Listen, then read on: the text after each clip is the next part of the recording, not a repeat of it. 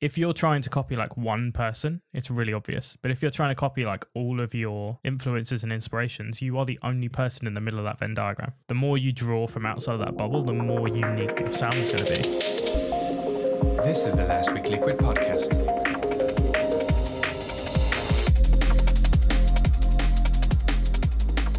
What is up, you ledges? Hope you're all doing great.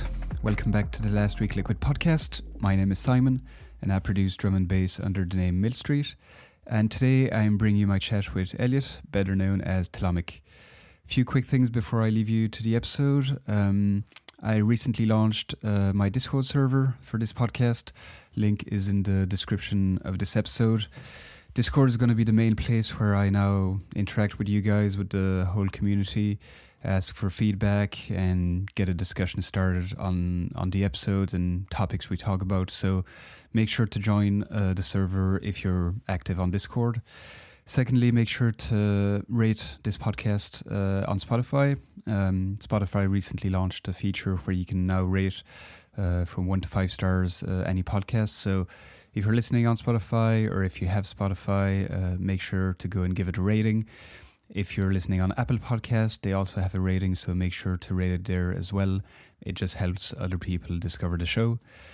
And finally, a big uh, shout out to my Liquid Legends supporters uh, over on Patreon.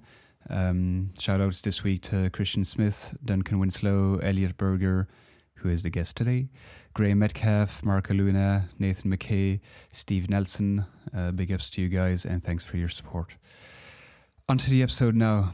Second time uh, sitting down with uh, Elliot. Uh, we spoke about a year ago uh, for the release of his uh, Window Light EP. And now, with the release of his new EP on Liquicity called Come With Me, I figured it was time to have him back on the show. We talk about uh, the magic of getting back to shows and why he never takes playing live for granted. We obviously talk quite a bit about his new EP, Come With Me. We talk about why you should stop looking at your streaming stats, and I'm probably the worst for that, so definitely a few lessons there for me. We talk about his work as a sound designer uh, and tips for people who want to get into the sample pack business, and a lot more. As always, it was a huge pleasure chatting with Elliot. Uh, really enjoyed this discussion. Um, so I do hope you guys enjoy this chat as well. As always, thanks a lot for tuning in, and I hope you enjoy the show.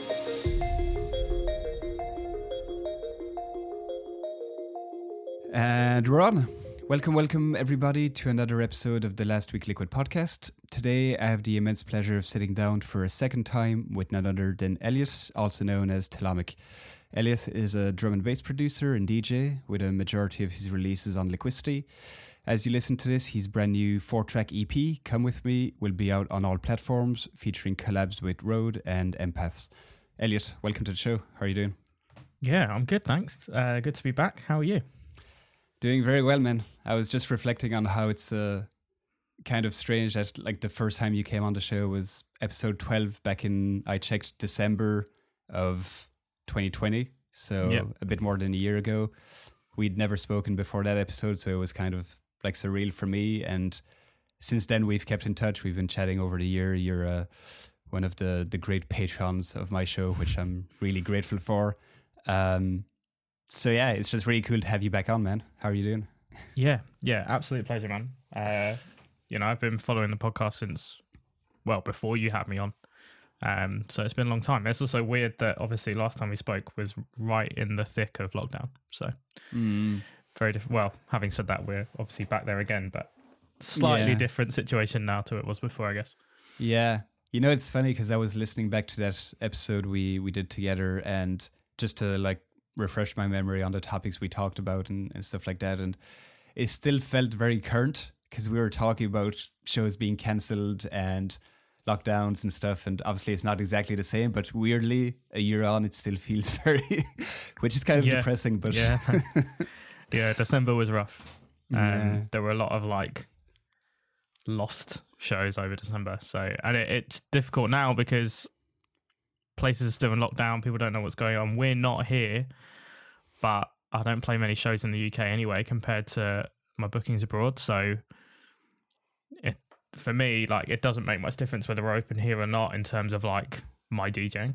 It means I can Mm. still go to shows, I can still enjoy shows, but um, in terms of performing and traveling, I'm yeah very much isolated at the moment. Yeah. But it is what it is. Yeah, yeah, no, for sure. I did see that. Uh, obviously, you picked up shows again. I don't know towards the summer or something, or July, August, September when you started doing shows again. Um, it did feel like quite an important moment for you. Like you were posting a lot on your socials about how special and important it was for you to do shows again. Yeah, yeah. I mean, it was especially. I think I was plunged in the deep end with it. Like the first show back was Prague for Liquicity, and that's 4,000, 5,000 people. And that was the first show back. So it was like a major jump, biggest show I've ever done, having not played for like two years basically at that point. Um, you know, it was awesome. The f- the first one was a little bit like easing into it, um, in the sense that I was nowhere near as comfortable performing as I was like with shows that came after that. But I've since played some of the best shows that I've ever done. Mm. Um, Liquicity Rotterdam was like a major highlight. Um, and that was like, you know, three quarter capacity. It had to be during the day because they could only have Mhm. shows in the Netherlands until midnight or something, and then it had to shut. It makes no sense to me, but it is what it Yeah. is. Um, you know, so to have such a great experience with still like restrictions and rules and all of that in place, um, yeah, it it was awesome. And I think like you know, there was so much music that I'd released. I think I'd done two, maybe three EPs Mm. since playing shows again, which means there were all these tunes that people knew that I hadn't played out. Mm. Um, so it was nice to like crowd test tunes, I guess, that were already out. So I suppose it's not really crowd testing, but you know, it was certainly like my first experience seeing them. So yeah, yeah, yeah. yeah. Did you get a lot of people like singing like lyrics and, and stuff like that, or? Yeah, which is always always weird.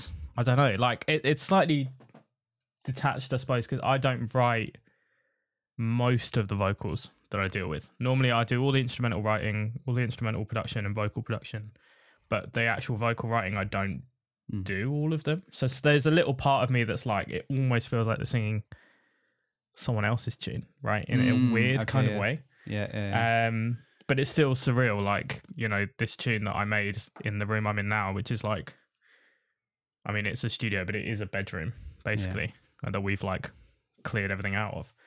Um, and to see that from this small room into like a big venue and see people singing it back to you, it's. I don't think it's something that gets old. I would hope something that doesn't get I was, old. I was gonna ask, yeah, But um, yeah, it's awesome. yeah. So, so, so you said you don't usually get involved in like the writing of of lyrics. Does that mean you do get involved like sometimes, or? Yeah, so there are sometimes it'll be if I've got a session with a vocalist, we'll write it together. Um mainly because I'm not good at coming up with that initial idea, but I'm good at tweaking it, adjusting it, going it needs to do this, this lyric should be this, etc. etc. That Mm. side of it I'm quite good at. But coming up with that core idea, I can't come up with with vocal hooks in the same way that some people can. Yeah, yeah. Um, and I think it's about playing to your strengths, right? Like, yeah. because I know a lot of people that do do it um, and do all their vocal writing um, and come up with concepts. I was talking to Crash Comet about it um, a while ago, and he would he does all of it. He sings on some of his own tunes, all of Mm. this. And I, but for me, it's like it's just not a strength of mine. It's just not Yeah. something that I'm really good at. And if I can get someone like Emily Makis or or whatever to write a really strong vocal on a tune, like that's what she's really good at. yeah, yeah, yeah. So, you know, I'll write the basis for it, send it off, and then if it comes back and it needs some tweaks, I can give that advice and, and those notes. But Mm. yeah, normally it's like get them to do it because it's a strength of theirs and not a strength of mine. So Yeah, yeah. No, it's really important to know where your strengths lies and and yeah, obviously they've done it like depending what vocalist which vocalist it is, but they've done it like a hundred times so like they know oh this hook is good or or not and stuff like that, exactly, so- and like vocalists know their own range and exactly what yeah. they're good at and what they're not good at in terms of their style and everything as well. Like Um, you know, we had the back in October, November, we had a Liquicity Liquicity writers camp, and they got a load of vocalists and songwriters and stuff down, and you know they've all got such different styles and tones and everything. Like, you you could have a session with one vocalist and take it to the next person, and then just not gonna be able to perform it in the same way, right? Mm. Um, so yeah, I think it's so dependent that it's just like a hands-off Yeah. thing for me, really. Yeah, yeah, no, definitely. Just coming back to your your Prague show there that you mentioned, like four thousand whatever capacity as your first show. That do you do you remember like practicing a lot to before the show, or did you go into it like kind of cold and just see how it went? How what was kind of your mindset at the time? I I'll always practice. Like I think it's important. So I always say first of all, I'm like a producer before a DJ, right? The Mm. reason I DJ is because I make dance music, and so it's a natural evolution of that. Um, but at the same time, I think it's important to be. It's part of the whole craft. It's part of my job, and so you have to practice and be good at that. Um, and I, I think it's obvious, like it's gonna sound bad. I think it's obvious when you see someone DJing and they they just don't practice ever and they just Mm. put a set together on the spot and it just sounds like a mess and they obviously don't really know what they're doing and they might be an incredible producer but you know that's one half of the coin and if you're choosing you know like if you do what Mike Kiss did right or I, I was gonna mention him. and just don't DJ yeah, until you are able to do it, that's fine. Cool. I get that. Um, you know, he was basically like, I'm not good enough at it, so I'm not going to play shows. Mm. Perfect. I completely respect that if that's a choice he's made. But if you're like, I'm not good at it, but someone's going to pay me 300 quid, 500 quid, whatever to play a show, so I'm going to go and do it. Mm. I don't know. I, I, there's something wrong about that. So for me, it's Mm. like you have to. I'm not DJing, you know, 40 hours a week or something. I'm not uh, trying to keep up with Andy C or anything like that. But I, I try and practice regularly enough so that like when you play a show, people are like, "That was really good," and and I think that's important that you kind of maintain that. Um, yeah, as I said, if if people don't, it, it shows. yeah, so yeah. No, obviously it's uh it's it's not the even though there's a lot of jokes that like DJing is quite easy and stuff like that, but you can definitely notice when, especially in terms of like I think the actual set list and how tracks are are picked. Like if that Mm. if that hasn't been thought through a minimum, you can you can feel it. I think. Yeah, yeah. I think there is detriment to like planning every second of a set. Mm. Um, but yeah, if if you're going out with no idea and like first ten minutes is like really hard, and then it goes into something really deep for half an hour, and then it kind of picks up and plays a couple of random tunes that are heavier, and then it ducks down again or whatever. Mm. It's clear there's no thought there. So Yeah, yeah. yeah. thankfully, Yeah. it's few and far between. But yeah, as I said, it does happen. Yeah. No, I think it's it's good also that you feel some kind of like responsibility towards people that actually come to the show. If there's Yeah. 4,000 people that paid 15, 20 euros to come and see you, it's kind of the the, the least you can do is to like make sure it's as good as it can be. and I think there's also like, so on the bigger shows, you're obviously talking about like a big lineup. Um, and I'm one of the smaller names on that lineup. And so I feel like there's also a point to prove, right? Like, Mm. there'll be a lot of people, one, seeing me for the first time who maybe know my tunes, but are like, oh, yeah, we'll come down because Telomic's playing. Or there'll be people that have never heard me before, have never heard my music, anything. And both of those, you need to impress them almost, I guess. Like Yeah. if you just play a really mediocre set, you've missed out on promoting yourself to however many people. Yeah. Um, so yeah, I, I think that there's the side of like people have paid money, a promoter has paid you, um, and sometimes that's not just your fee. That might be like travel and accommodation and all this. Like it's, it gets expensive. Mm. Um, and there's also the side that you need to promote yourself and Yeah. make a point and like keep up. You know, some of the shows I'm playing, you're playing with like guys like Maduk and that who have been doing it for a really long time and who are really good at what they do. So Mm. if you're on that lineup, you need to be able to hit at that level. Yeah. So- Yeah. I- i- Is there a do you pre- prepare your sets in a different way if you're as you said like one of the smaller quote unquote artists on the on the bill versus maybe shows you're headlining I'm thinking of like the I think the Crash Comet uh launch party for his album or his EP I think you were playing or the Sunny Moves Yeah. one where I think you were headlining as well Yeah, it, it's probably more based on when you're playing than where Mm. you are. okay Um, yeah The advantage with the Liquicity stuff is like they all play a lot of dance floor, and I don't play a lot of dance floor. So I do a bit, but I'll just make sure that I steer clear of like tunes that I know they might play. Mm. Um, but I can get away with playing a pretty broad range of, of liquid stuff um, because I know they they're not going to touch on it um, or not going to touch too much on it. Um, I had the same conversation with um, Andy from Technimatic, and he said the same thing. Like, we're not going to play what they're going to play, so yeah, yeah, yeah. we'll just play whatever feels right for us. It's more about whether you're playing at 11 o'clock or 3 a.m. or something, right? Mm. Um, to the kind of energy that you need to go in with, whether you're going in with like much heavier, much darker tunes, or whether it's going to be like soulful liquid stuff to sort of bring the night in. Mm. So yeah, as I said, much more based on I would have said the time that you're playing than where you are on the on the yeah, line. Although those two might be linked, like if you're Yeah, playing Yeah, later, yeah. you're probably higher up the bill.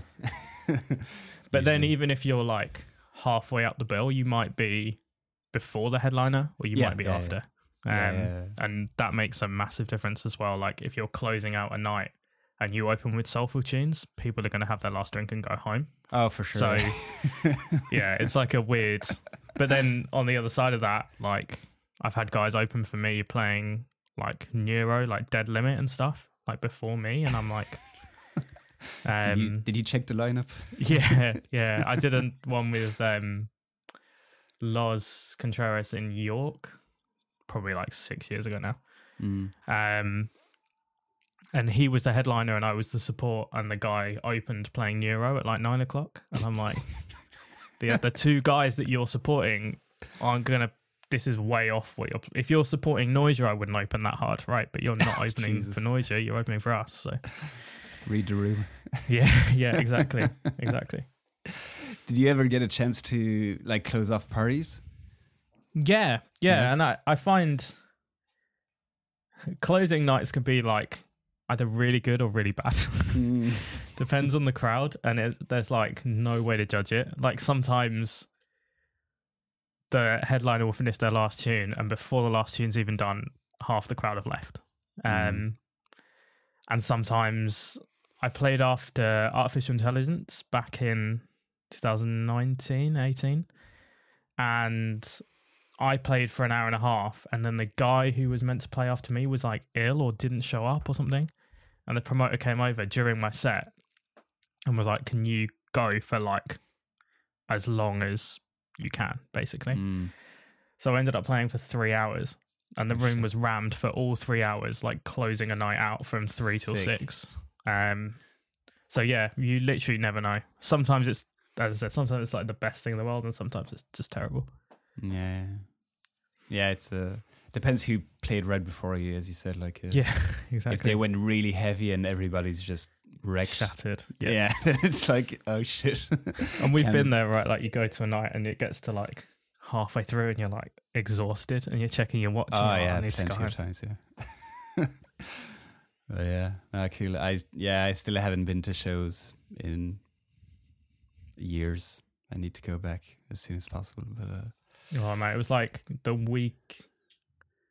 I think we opened on the Monday back in like June, July, whenever it was, and Lower and Hugh Hardy were playing like a small event in London on the Saturday, and literally just a group of us were like, "We're open Saturday. We're going out. Done. Easy." mm, I just had to get back. It's like a big part of and I think as certainly for me as an artist, a big part of where I get inspiration from is seeing the music in that context and seeing it in clubs and all that. So Yeah, yeah, yeah. No, definitely.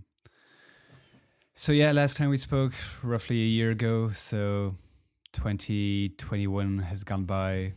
Not exactly the year we had in mind uh, after 2020, but uh, how obviously quite some highs in your in your year from from what you're saying. How was your 2021 overall?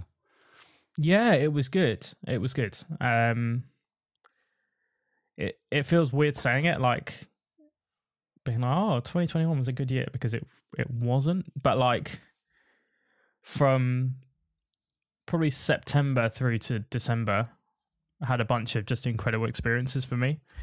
Um and it was nice to be able to travel again and like see people again and all the rest of it and yeah and like a lot of music came out for me in 2021 that was that you know like sort of grew the Telomic like name and brand and it Mm. gets I get recognized more now um as an artist which is nice um so yeah yeah it was good like considering that the first 6 months were pretty rough and like we didn't know what was going on and when we were Mm. getting let out I suppose Yeah.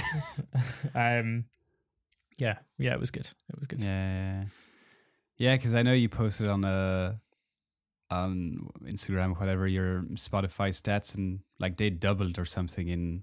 I think you said they doubled in in 2021.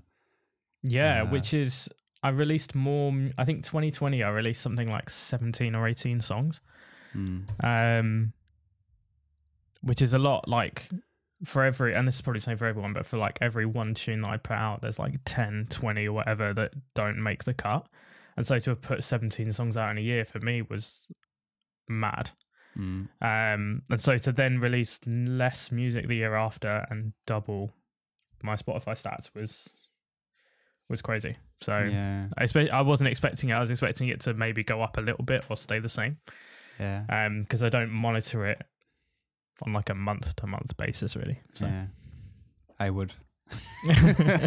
I'm obsessed with numbers. It's really a like something I need to work on. I used to be, but so when I was doing the EDM stuff before, I did really well on Spotify through that. But when you're hitting, you know, like uh, six, seven figures regularly on songs, and you're not getting this that like dopamine hit in your Mm. brain, I guess, from that. I stopped chasing it because I was like, you're Mm. always gonna. First, it's like I want to hit ten thousand, then I want to hit hundred, hit hundred thousand, then a million, then ten million, and then like you hit ten million, you're like, oh right, next I want to hit fifty million or hundred million, and it's Mm. like when it's never going to end. Yeah. Um, you know, and you'll have massive pop artists that are hitting like billions of streams Mm. that in their mind are probably like, oh well, Ed Sheeran's got more than me or something, Yeah. right? Like, I think it's just it's a dangerous game because it just the goalposts will always move. yeah. So I sort of deliberately stopped following it as much because I knew that it wasn't gonna help my mental health at all. So Yeah. Yeah, and I think at some point, like, does one million or two million really make like a difference? Like, obviously, it's more more streams, and that's great. But in terms of dopamine, in terms of your happiness, are you happier if your song hits two million or three million? Like, I'm not sure. Uh, sorry, I lost you there. that's all right. We are back now. I don't know Oh, if yeah. it's your internet or mine, but Uh, I don't know. oh, it might says your. It says my. uh, It's mine, I think. Uh, it's fine. I'll just close Okay. off a few. No worries. I'll edit this out. Um, can you hear me? Yeah, yeah, yeah. Okay. Yeah. Sorry. Um, yeah. No. Just when you were talking about like hitting one million, hitting and pop artists getting like huge numbers, I was listening to a bit of a, just trying to discover new music and listening to Juice WRLD. He's this like yeah. super super famous like rapper that unfortunately died a few years ago and still gets like I don't know 50 million monthly listeners and a few of his songs have have like 2 billion listens on Yeah, Spotify mad, isn't it? which is like what Yeah. like billions. Like what? that's crazy. I think this is it. Like, there's always going to be that bigger number to strive to. Um, and it's that thing of that I think a lot of us get where it's like you're always comparing yourself to somebody else, yeah. and there's always going to be someone else who's doing better than you yeah. in some aspect, right? Like, yeah. if, if you're the most dreamed artist in the world, then someone else is doing something that you want to be able to do really well, and they're doing it better than you. yeah. You can't have it all. And I think, um, certainly for me, it's like going for these goals that I can't. You know, if the goalpost is always moving, I'm never going to get it, and then it's like Just- yeah. Destroys everything. Like, Yeah. You're just eternally dissatisfied. yeah, yeah, exactly, exactly. Yeah. On that note, I listening back to the episode we recorded last time, we spent a fair bit of time talking about not comparing yourself to others. And on that note, are you still comparing your drums to ALB or not? He's released less music this year, which makes it true. easier. um, but there's always going to be like, I probably said the same last time, right? Like people will go to you and be like, "Oh, your drums are great," and there's the ALB thing where we both went to each other and we're Yeah, like, yeah. "How do your drums sound like that?" Um, but yeah, like people will go to you and then you'll listen to it in comparison to like Perez or Halogenix or whatever, and you're like, "Oh, damn it!" Like, you'll never quite get it. Um, Mm. and then someone will put out like a bootleg of something stu- like Wonderwall or something stupid, right? With like a break from a pack that you know where they got it from. They dragged and dropped it, and everyone's like, "Oh, this is sick," and you're like, you're probably worrying too much at Yeah. that point. Um, yeah, I, I think it's one of those producer things, isn't it? Like where you spend, you have like 30 versions of a tune, each one has a different snare drum, and you're like, the first one was probably fine, like no one would have cared, but yeah. it's always going to be there in your mind if you play it and you're like, oh, that snare. It's just so. I, yeah. I I love that you you sent me the the tracks of your new EP, and one of them was, which one was it? I have it here. Uh, yeah, pieces, Telomic pieces, Master Two, less snare. I love that. Yeah. There's always, I think that might have actually been them rather than me, but there's, um, okay. oh, I'm trying to think what it is now. I've had so many tunes. Paro, I think, was one Mm. where for like the longest time we were sending off, like, because Liquicity had a version of it probably a year before it came out that they were like sending to people.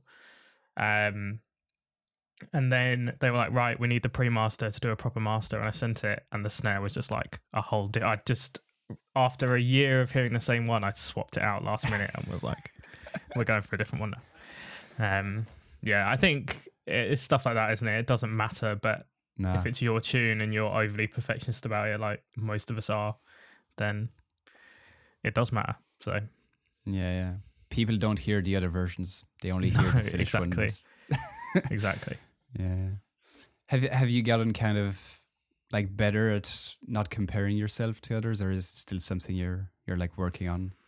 I've gotten less negative about comparing myself to others. It's probably a better way of putting it. I'll always like listen to other artists and be like, they are better than me because of X, Y, Z, but in, in a less self defeating, self deprecating kind of way. Mm. Um, I think part of that is just becoming more confident with the Telomic sound and like the way my production sounds. Um, and obviously that's always changing and, and growing, and I'm always trying to improve. Um, but you know, not beating myself up because I don't sound as good as you know Alix Perez or Workforce or whoever who's been doing this for like Mm. three times longer than I have. Mm. Um, you know, I think that's that can only be a good thing. Like taking that part of it out. Um, and I, I, but I think listening to artists who are more experienced than you and being like, oh, my this could be a little bit tighter, my sub could sit better, Yeah. or whatever. I think that's that's probably a good thing because there's that improvement that comes with that. Um, but yeah, certainly better at like not sort of putting myself down as a result of it, if that makes sense. Yeah. No, absolutely. Yeah, it's really it's it's this really tricky balance because you don't want to live in your small little bubble and not comparing yourself to anybody, and then you're just like closed off, and you've no Yeah. idea if what you have is like actually good by today's standards or not. but then at the same time, you don't want to be referencing the best in the scene and just saying, "Oh yeah, my stuff is shit." Actually, it's like yeah, exactly somewhere like, in the middle. You know, you're not gonna listen to Noisia and, and just give up because Yeah. you know your basses don't sound as good or or whatever. There's, um, yeah, there's balance and there's good ways to to go about it. I think. Yeah, yeah, no, definitely. So, new EP out. Come with me. Um, I don't think you've released you released an EP in 2021. It was mostly singles. I think the Window Light was right before Yeah, uh, end of 2020. So you uh, had us waiting for a full year to get another EP. Uh, tell me a bit about writing that that EP. Were those like old tracks, new tracks? a bit of both, I think. Um, so some of it was like the actual session for "Come with Me." We did in December of 2020. Um, like the three of us did like a virtual session and and basically wrote some chords and like sketched out some ideas. Um, which in typical fashion, I then changed the chords like two weeks later. Um, but like we had an idea, and Brian, the producer from Empaths, had sent over some stems. So even when I changed the chords, the key was consistent. So the arps and stuff that he'd written all worked over what I I added. Um, so that was quite a long one. Some of the other stuff came together quite quickly, like Undone. Um, was quite a quick one. Pieces again was quite a quick one. Um, and then it was just a case of like going through what I had, sending that to the label, and, and sort of packaging it up. Mm. Um, yeah, I hadn't realized I hadn't released an EP in 2021. I was like, Yeah. literally, as you said, Shame that I opened. Spotify up and was like, wait a sec, did I not? um, yeah, Yeah, it was just seemed to be compilation bits and bobs and and all that, I guess. But um, yeah, yeah, it was as I said, it was a mixture of stuff. Like some of it was written a while ago, and some of it came together um quite last minute. But it was all sent off. Perks of the music industry. Uh, it was all sent off in like August, September time, Mm. and then it's just the process of yeah, getting it mastered and and getting it ready for release and putting it, scheduling it in, and all that. So Yeah. I guess it must be quite nice to also have a year where you're just releasing on like compilations and stuff, and it's not really up to you to do like heavy promotion and stuff because it's quite a intense period, I guess, when your EP comes out. Like a lot of promotion and talking about it, and yeah, and I think there's also like if you're doing an EP, I I always try and think about like varying those tunes up, so you haven't you're not putting out four tunes that are all deep liquid rollers, right? Like there's Mm. some variation in that, and I'll think, okay, well we've got two vocal tunes, so it needs to be two instrumental tunes. I wouldn't put out four vocal tunes on an EP or four instrumental tunes on an EP. Mm. Um, and so there's like constantly thinking about the bigger picture, Mm. um, even if it's only four tracks. Whereas when you're doing stuff for a compilation, it's you just write a tune that sounds good and you send it off and you're done, and that's that. yeah, Um, there's no, you don't think about oh well, so and so's on this compilation, they're going to do this, so I'll do this. You just yeah. write music that sounds good and send it off. Um, It's- It's up to label to yeah, yeah. it's up to them to curate it and order it and everything. yeah. So yeah, it was it was like I suppose just a bit more like freeing to do it that way. Um, I Mm. hadn't really thought about it, but yeah, there's a lot of like that thought process that just doesn't happen when you're doing that kind of work. So Yeah, yeah. So tell me a bit about like the the tracks themselves. So my favorite is Undone, because um I usually prefer the tracks that are like if somebody's known for more liquid, like soulful stuff. I usually Yeah. prefer the heavier hitting stuff. Yeah. and that's definitely the the the heavier, let's say, uh, of the bunch. Uh, tell me a bit about that track. How, if you remember, like writing it, how did it come about? yeah, well, so I did. Um, ben from QZB was doing like mentoring sessions and stuff, um, and had advertised them like early 2021, and I've been thinking about it for a while. I try. I don't do too many of these kind of things, but like for me, his mindset and the way he works and everything is so vastly different to the way that I work. Mm. Um, that was like it would be infinitely beneficial to sit down with him and, and have a few hours just going through stuff. In- Um, in, in what ways? so he will always just so there are two things that I got from it. One is that for his sound design, he'll just create a rack of of stuff and like tweak settings and record the whole thing as like a 10 20 minute whatever Mm. rambling I suppose of sound Okay. and then go through and cut what sounds good at, keep it, and use that. And he'll also just dedicate sessions to sound design, be that the thing that everyone thinks of, which is like basses and stuff, or he'll just make drums and loops and whatever and breaks. If he's only got half an hour to spend on music, rather than trying to write a tune, you won't be able to write a tune in half an hour. So he'll make drums for half an hour. Um, and like this mentality of quantity breeds quality. Mm. And so if you're when it comes to writing tunes outside of these sound design sessions, if you are writing rather than sitting there and being like, "Oh, I can't write anything" or whatever, just do it. Just sit down and do it. And then for if you're writing 50 tunes by default, there's going to be some good stuff in there. Mm. um and it kind of switched. I was sort of locked into this bubble of like the way i was working and that having those sessions switched that out for me. And part of the start of undone was that i spent an evening i think i was literally on discord to friends while i was doing it just chatting. And i was just making drums Mhm. um and all the drums from that are like just taken from this random session. Um and once I had the drums rolling like because it's such a minimal tune it's atmosphere drums and bass basically. There's like some leads Yeah. and effects and stuff but that was the core of it. So once i had that and a chord progression it was set. Um so yeah it was cool to like step out of what i would normally do and then have a result so quickly from doing that Yeah. um yeah which made it quite a fun one to write as well like knowing that that's how it started and that it came together so quickly because i'd already put the work in Yeah, yeah. Yeah, it's interesting how sometimes you you try new ways of working and you come out with not your best work today, but like something you're really happy with. yeah Uh, yeah definitely and i think the same is like you know working in a different genre like you Mm. might not release it right if i write a house tune i'm probably not going to put it out but it's just fun to like break the mold almost of like we get so stuck in this thing of like okay right i've started a tune let's switch it to 174 and put a kick and snare pattern in and add Yeah. some breaks over it right like it becomes this routine um, and I think a lot of creativity can get lost if you get stuck in this routine because you're doing the same thing every time. Yeah. So. Yeah, yeah.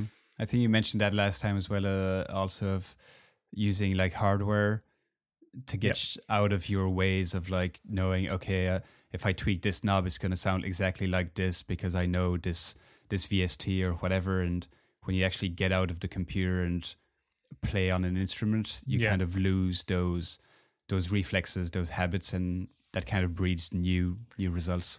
Yeah, I probably said the same thing last time as well, but like for me, when I bought, so I bought the Moog here as like my. So when I started producing, they bought out um the Moog Voyager, or maybe they bought out the anniversary edition or something. I don't know, but they bought out a version of the Moog Voyager, and it was everywhere. And um, I remember seeing it and being like, one day I'll get a Moog. Um, and so I bought this sort of just as like a gift to myself to be like, you've you know you've done it right. I do sort of sound design for a living, and so I was like, I've earned this. So I bought it, and the first thing I tried to do was like try and replicate sounds that I was making in Serum on Mhm. here, and it doesn't translate in the same way. Um, partly because obviously you've not got the polyphony that you've got in Serum, but also Mhm. the envelopes and the filter and everything act in a different way, and so Mhm. you have to approach it you know, you still think, okay, well, I'm going to send an LFO to this filter because I need the filter to move in a certain way, whatever. That obviously translates, but you're using your ear to dial in values rather Mm. than being like, the cutoff on this filter needs to be 200 hertz. Like it's got hertz markings on the, like Yeah. frequency markings on the filter and whatever, but it just doesn't sound the same. Yeah, yeah, yeah. And so you have to think about it in a totally different way when you're doing it. Um, which makes it more fun. It takes longer, obviously, Mm. um, and you've got to record it in and cut it up and whatever. But yeah, it's a very different way of working in a very good way. So Yeah. Is it a one of those synths that like needs to warm up and gets out of tune and that kind of stuff or so this doesn't. okay. Uh, it's got tuning built in, so I've never had it slip out of tune. But if it does, I can literally click a button and it will go through and tune Okay. itself. Um, I've got a Behringer Neutron, which is like just down here, and that does to the point that it's got a setting in it where you can lock the pitch because it's got two tuning for each thing. But if you lock the pitch in and then it warms up, it locks it out of tune. So like the pitch should be here and it locks it and then drifts out. Okay. Um, and the amount of times that I'll like just be working on on it on its own, and I'll go to record it in context with everything else, and be like, something's not right, and it's because it's drifted out. And the way you fix it is when it's warmed up, you have to like turn it off and then turn it back on Ah, again, yeah, and it yeah. recalibrates where it's locked to that pitch. Um, and then the poly D up here doesn't drift as much, but like the amount of times that you're messing around with something and you nudge one of the tuning for the oscillator and you nudge it like literally a millimeter and it will move a whole semitone out. and then you've got to like work out which oscillator is off and then Ah, yeah. Jesus. Um but it's all part and parcel of like working with hardware, right? Like as I said, it is longer, it's more arduous, it's a more involved process. yeah. But if it gets me out of like staring at serum all day, then I'll take it. So Yeah. Yeah, it's pretty fascinating that uh like a synth can get out of tune. Like we we almost forget that because we're always in a computer and everything's Yeah. in tune and just stays that way and but instruments actually get out of tune. Like even a piano over years Yeah. and years will get out of tune and But I find like I've got a few guitars in in the cupboard, and that like makes sense to me because physically the string will stretch, and like exactly yeah. in my brain, that I grew up playing violin, and so the idea of strings stretching and going out of tune is like embedded. That I can Mm. physically imagine, but and I know these are quote unquote analog, but for me, it's like it still feels like a computer, and Yeah. so I imagine them as computers, and the idea of a computer going out of tune is it would to me Yeah. it's the same as if serum started like drifting. yeah, yeah, yeah. It just doesn't, yeah, doesn't compute. That that- that'd be a cool concept for any plugin developers to have like a synth replicate an analog synth that actually goes out of tune to get the full experience. You know, Can you imagine how irritating that would be if you like every time you opened up the project, you'd have to go in and tune it first. yeah, it's like a pre-programmed detuning over Yeah. time or whatever. like some of them, um, Pigments by Arturia has, which is one of my favorite synths at the moment, has um, like a drift knob in it to emulate analog. So it basically every time you're hitting a key, it's never going to be bang on. Okay, yeah. Um, and if you hold a note over time, it will like slightly waver on the pitch. Mm. Um, I can uh, like stuff like that is awesome, but the idea of having to go into Ableton and like open up this emulation plugin and I'm not sure it tune would it have a every lot time. of. Not sure it would have a lot of Yeah. appeal. There'd be some like really hardcore people that'll be like, "This is sick," and Yeah, they try prop- and sell it, but like proper nerds, yeah.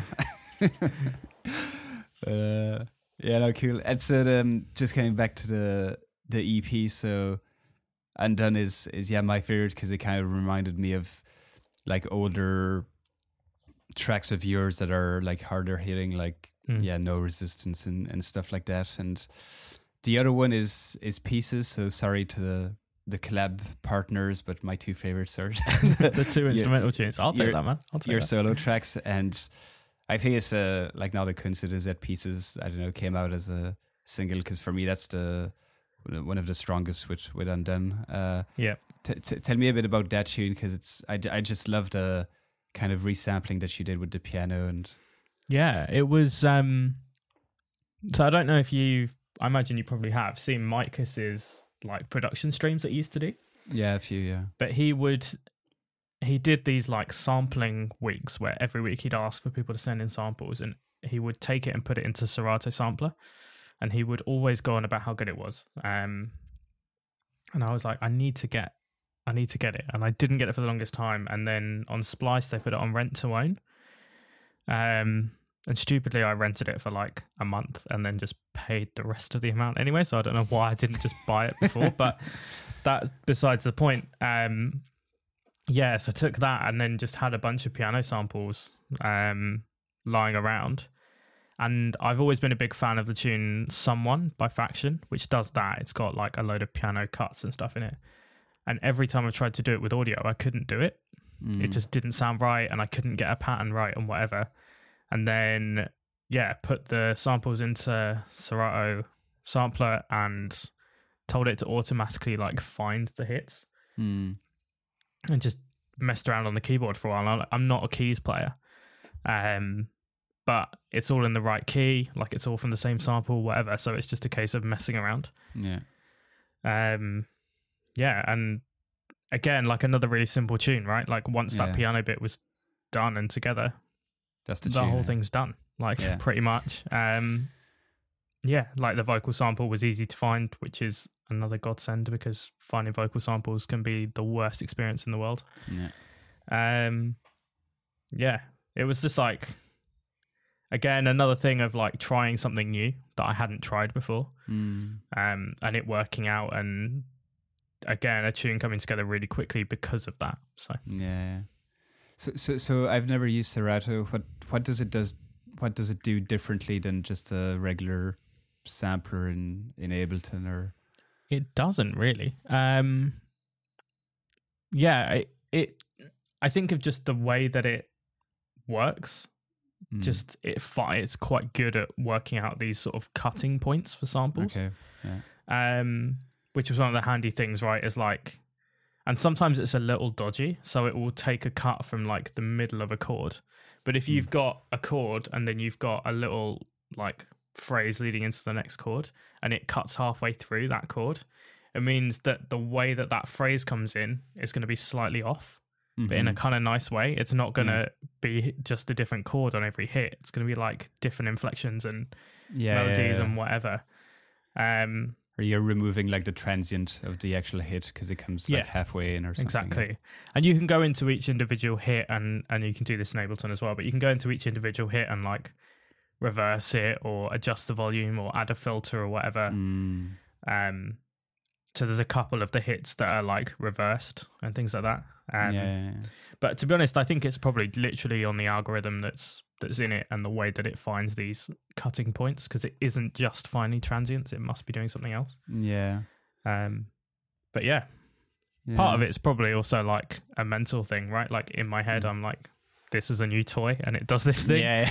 Um, so yeah, yeah, and sometimes if the plugin just looks good, like just visually the the interface, sometimes it just inspires you to like work massively, with man. Like I remember when Serum came out, and I'd been using Massive for however many years before that. And as soon as Serum came out, I was just like, oh my god! And you know, fundamentally, they're the same tool. They they're Mm. different and they sound different, and the effects are different and whatever. But for me, like, I was able to do so many things in Serum when that came out compared to what I was able to do in Massive, just because the interface was better. Um, yeah. So Yeah, that's why I love to use Vital recently because it's so. I don't know if you've tried it, but it's Yeah. so it's so visual for somebody like me that's more like starting out. It's uh, it just helps so much. yeah, Um, I think it's like I'm a sound designer by trade, quote unquote, but a lot of the sound design that I do is more musical than it is technical. Um, and so for me, it's the same thing, right? As you said, like it's just easier to understand if it's really visual. Yeah, Um, yeah. and so stuff like Vital and Serum are just really handy because you can see every LFO moving everything, and yeah, it just makes way more Yeah. sense. Yeah, and all the all the effects like delay, you can actually see the sound like bouncing away and stuff. It's Yeah, like- it's it's it's just really helpful. yeah, yeah, yeah, man. And it's also like more inviting because Yeah. there's a thing of like it's the tools that you know, right? Like the more you spend using something, the better you'll get out of it. Um, but if it's inviting to use, you're going to spend more time with it and thus Yeah. get better at it. Yeah, yeah, So. yeah. Yeah, the only thing with Vital is it's heavy as fuck in terms of like CPU, at least for my computer compared to Oh, other okay. plugins. So, Yeah, yeah. which is a good thing because then I just need to render everything to audio straight away. So Yeah, sometimes which happens. is you know that's not a bad thing. So no, exactly. Something I'm trying to do more of. Um, but yeah, talking about sound design, it's something we didn't touch last time we spoke. Um, the the work you do with uh, Black Octopus. I don't know if Yep. it's the only company you work for or not, but uh, I know you work for those guys. So tell me a bit about like what does that look like? What do you do exactly for them? Um, yeah, so it's nowadays I'm more on the label side than the sound designer side. Um, and so I've done work for other companies. I did a bunch of stuff for Steinberg over the past sort of couple of years. Um, for like synths that they were working on and stuff. Um, and the Black Octopus stuff used to be that I would do a lot of you'd basically just sit down and, and make sounds, right? So that would be spending a, an hour making a bunch of kick drums and, and tweaking those and whatever.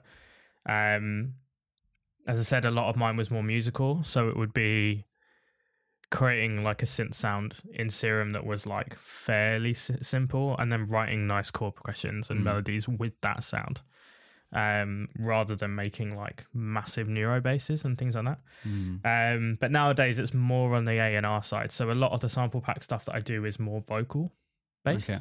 Um, as I did one with Notel, um, last year, I think that came out early last year.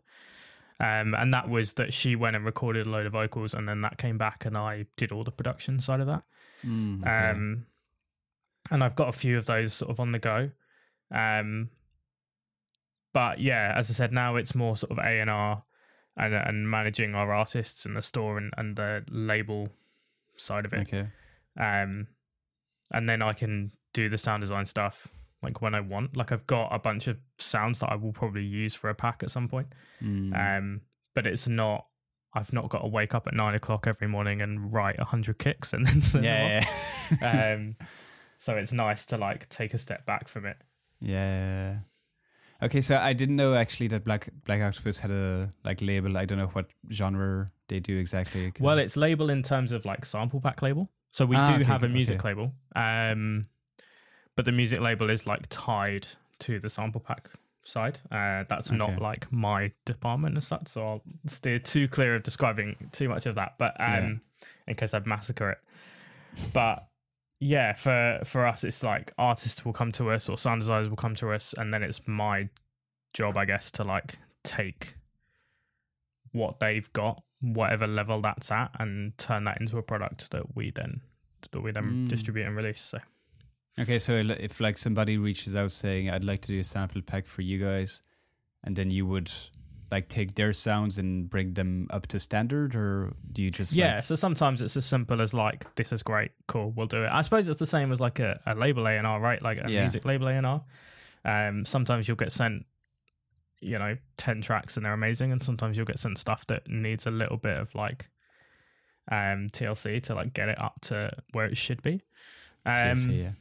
So yeah, it's um yeah, sometimes it's more involved and sometimes it isn't. Yeah. Um, and sometimes it's like with the sample pack stuff, it's you know sometimes it might be that the only problem is like files are in the wrong format or are named wrong or something. okay. Uh, and sometimes it's like all the kicks in this folder sound too similar, or all the snares aren't. There's not enough variation, or Mm. Or they're stolen So- stolen from another sample pack. Or yeah, well that happens as well. is that Um, is that kind of hard because you you kind of have to be aware of everything that that's going around.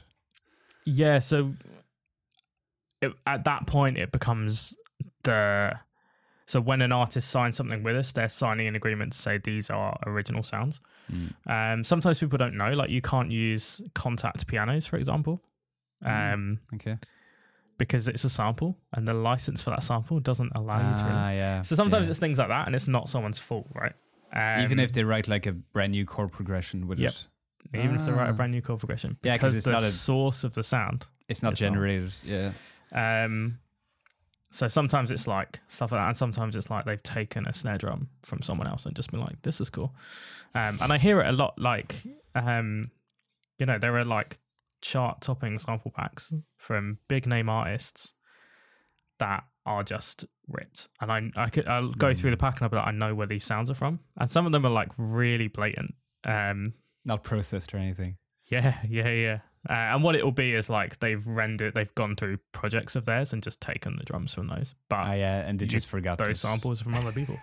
um, yeah, and some people get away with it and some people don't. Um, it's probably the same as sampling in music, right? Like there are probably some massive tunes that have uncleared samples in them yeah. outside of obviously like the amen break and the think break and stuff that has just become like fair play. Um, Yeah, yeah, yeah. but yeah, like uh, some people will get caught, and then someone will put out like a tune that samples something for like a second on a really small label, and they'll get picked up, and they'll be like, "You, you get taken down." It's just luck of the draw, I guess. It's an unfair world. Yeah, exactly, exactly. Do you, do you have any like um maybe tips for people that are because I know a lot of people listening to this are producers and they love making music, but we all know making money or a living from just making tunes is hard. So I love to kind of explore our avenues to make a living within the music world Hmm. and sound design sample packs is is one of them do you have any like tips or advice for people that are maybe looking into that like where to get started Um, yeah, two, I guess. Like one is like first of all, just approach labels. Like I have it where I'll just have artists approach me to do stuff, and that's how I got started. Is I was just making music and started approaching uh, sample labels and was like, "This is what my music sounds like. Can I do stuff for you?" Um, and if the music's good enough, like I take on people all the time that haven't done sample packs, but they're good producers, and it's you can like coach people into how Mm. to do it. And once you've done like one or two, it's an easy process from there. Um, and the other is that coming back to what I was saying before, like with um, what Ben from QZB was saying, like just make samples yourself, make it a part of your production routine because it's a good thing to do anyway, right? Um, you know, spend half an hour in an evening just making drums or making basses or chords or whatever, and you'll get used to that way of working. Mm. Um, and it can even if you then you're like, oh, sample packs isn't a thing for me or whatever. Um, you know, or you're as an artist, you like blow up or whatever. You've still got something that will benefit your production. So Yeah. Yeah, something I never really got into the habit of doing. Just too lazy. Yeah, well, me neither, man. Um, for the longest time, because it was a thing. I, when I started, is you'd be watching like, because I kind of sort of came up in the early 2010s, and so that was all dubstep and Mm. that kind of thing, and that was very sound design heavy. Yeah. Um, and people would have separate sound design sessions, and would always talk about like, oh, I, I just make basses and then they'll drag them through. And Noisia do it as well, right? Or did it, I guess Mm. um, RIP. Um, and so it's like it was something that I was aware of people doing for a long time. Um, yeah, and then didn't do it like you just said, and then picked it up and suddenly was like, this is actually game changing. So Yeah. Yeah. I think I just don't spend enough time like making music. So when I'm actually Yeah. making music, I can't be bothered to just dive into Vital or whatever and just mess around for two hours. yeah, I mean, it basically becomes like music production admin, I guess. Um, yeah. Yeah. Yeah. It's not like the most exciting thing to be doing.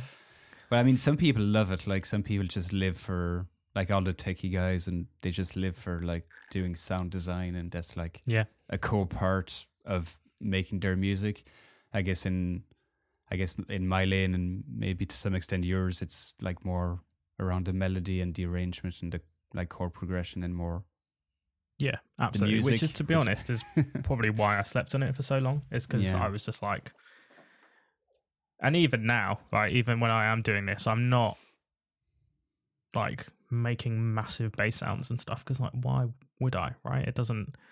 Yeah. Even when I do like a darker, heavier tune, it's very sub driven. It's not, Yeah. you know, like huge techie sounds or whatever. Um, it might be like FM on a sub or something, but it's nothing crazy. So Yeah. Yeah. But you do have like a fair amount of like bass, little bass edits and growls and stuff like that. Even though it's like Yeah. tamer than your Neurofunk, it's still there. Yeah, but they're simpler than um, simpler than they sound probably. Um, Uh, they they're not good. like they're not like the most. They're not got massive effects chains or whatever on them usually. Yeah. Well, nobody cares. So exactly, exactly. Ta- just talking about like your your sound, I had a question from uh, Shaki, my uh, YouTube uh, editor, who's a huge fan of yours. Uh, he was kind of asking in your eyes what kind of makes the telomic sound. Oh, um, I don't know, man. Um, It's a hard one, I know, but yeah, atmosphere, I guess. Um, I've always so when I started, I saw it as a problem, less so now. But I've always had this thing of like, whenever I try and write a tune, no matter how heavy or techy or whatever that tune is, I'll always end up throwing like a big atmosphere over it, or Mm. you know, like making it melodic in some way, shape, or form. Um, and so I've gravitated to this production of just like having loads of atmosphere and and all of that going on all the time. Um, so uh, atmosphere is probably the best way I'd describe it. Um, and a lot of it comes down to like when I was starting producing, I was or started producing drum and bass. I was just trying to copy a load of guys and I couldn't quite do it, and Telomic like fell out of that. Mm. Um, guys like Etherwood and Satl and Alix Perez and, and guys like that, like trying to copy what they were doing and not being good enough to do it. Um, and Telomic sort of came out of an amalgamation of trying to do all these different artists' sounds and not Yeah. quite getting it, but like merging all these bits from these different people. Yeah. yeah. Um, which apparently is what Rob Swire did as well. So okay. it, it can only be a good thing, right?